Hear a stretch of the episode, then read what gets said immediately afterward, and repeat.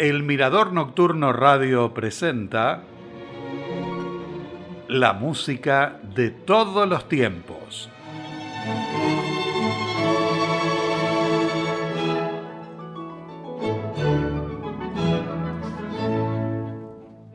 Con nuestra cortina musical les doy la bienvenida al cuarto y último programa del ciclo de música programática.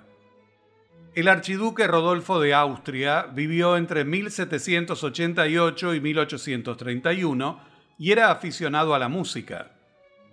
A partir de 1803, Ludwig van Beethoven comenzó a darle clases de composición y piano. Con el tiempo, se entabló entre ellos una relación de amistad y Rodolfo se convirtió en su protector y mecenas. A lo largo de los años, Beethoven le dedicó 14 partituras, incluyendo el trío Archiduque y el concierto Emperador, además de la Misa Solemnis. En 1809, y como consecuencia de la inminente invasión del ejército francés a Viena, muchos integrantes de la alta sociedad y la nobleza abandonaron la ciudad, entre ellos el archiduque Rodolfo. En ese tiempo, Beethoven compuso la sonata para piano número 26 y se la dedicó a su protector. En 1811 la partitura fue publicada por Breitkopf y Hertel y Beethoven se indignó con su editor porque éste, pensando en el mercado internacional, insistió en darle el título en francés Les Adieux.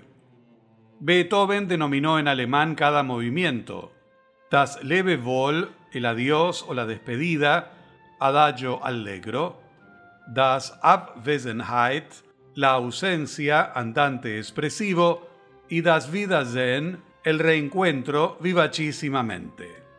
Esta sonata es la única que tiene una inspiración extramusical concreta debido a la partida de su mecenas de Viena antes de la invasión francesa.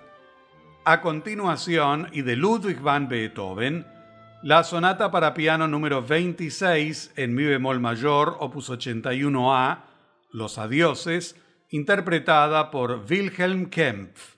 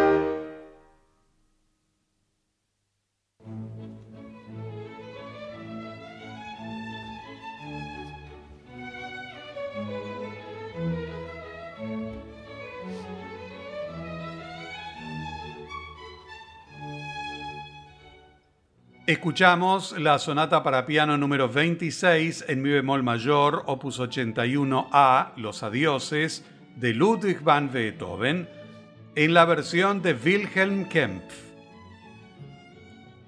El compositor y pianista bohemio Vietislav Novak nació en Kamenice nad Lipu el 5 de diciembre de 1870 y murió en Skutek el 18 de julio de 1949. A los 19 años se trasladó a Praga para estudiar Derecho y Filosofía e ingresó en el conservatorio. Entre sus profesores tuvo a Antonin Dvorak. También se interesó en la música popular y años más tarde fue director del conservatorio. Su música transmitió la tradición y tuvo un fuerte componente de patriotismo a favor de la liberación de la dominación húngara. Después de la Primera Guerra Mundial, sus obras perdieron interés frente a la renovación de la música checa de compositores como Leos Janáček y las tendencias que venían de Viena y Francia. En la última etapa de su producción, sus obras recuperaron un tono patriótico y exaltado. Gracias a los viajes que realizó a la región de los Tatras, se inspiró en ellos para componer el poema sinfónico En las montañas Tatra, opus 26, compuesto en 1902 y revisado en 1907. Seguidamente lo escuchamos en la interpretación de la Orquesta Filarmónica Checa, dirigida por Karel Seinan.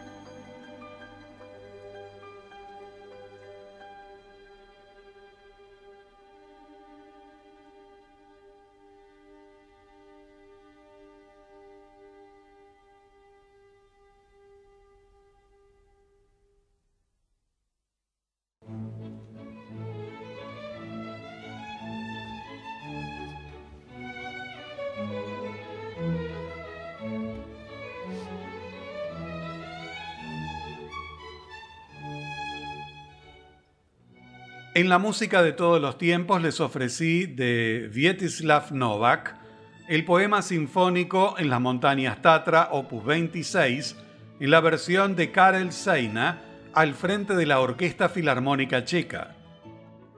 Francisco Escudero fue el compositor más importante del País Vasco durante la segunda mitad del siglo XX.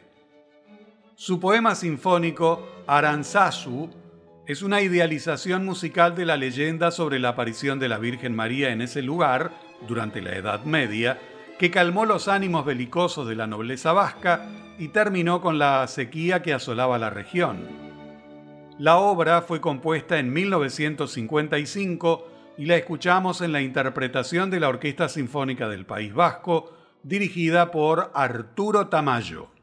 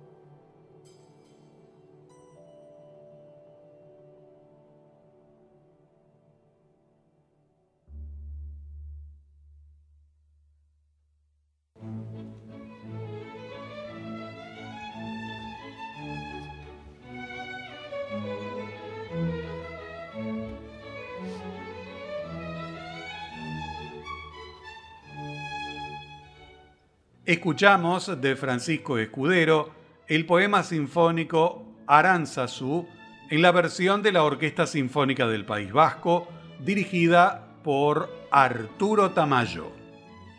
Completamos el ciclo con una obra que mencionamos en el programa anterior. Se trata de cuadros de una exposición de Modest Mussorgsky. Luego de su publicación en 1886, hubo varios intentos para orquestar la partitura. El primero fue Mikhail Tushmalov, un discípulo de Nikolai Rimsky-Korsakov que no llegó a orquestar todos los números. En 1915, el director británico Henry Wood ofreció su propia visión. En 1922, el violinista, director de orquesta, arreglador y profesor de música esloveno Leo Funtek trabajó sobre la obra, pero con poca fortuna. Ese mismo año, el director Sergei Kusevitsky, que entonces ofrecía su famosa serie de conciertos en París, entre los que incluía obras de Maurice Ravel, le encargó la orquestación. Este realizó algunas modificaciones con la anuencia de Kusevitsky y se reservó el derecho de dirigir en forma exclusiva la nueva versión. Posteriormente hubo otros intentos, pero la orquestación de Maurice Ravel es la que se escucha habitualmente. Seguidamente, de Modest Mussorgsky, cuadros de una exposición interpretada por la Orquesta Filarmónica de Oslo, dirigida por Semyon Bichkov.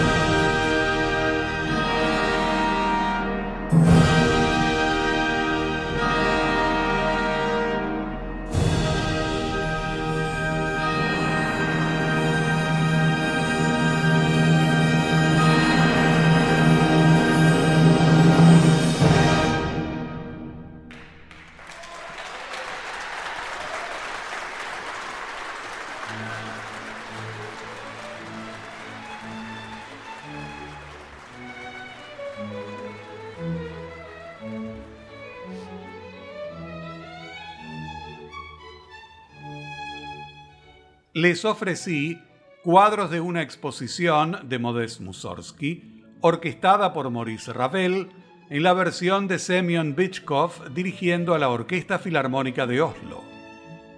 De esta manera, amigos, finaliza el segundo ciclo de música programática.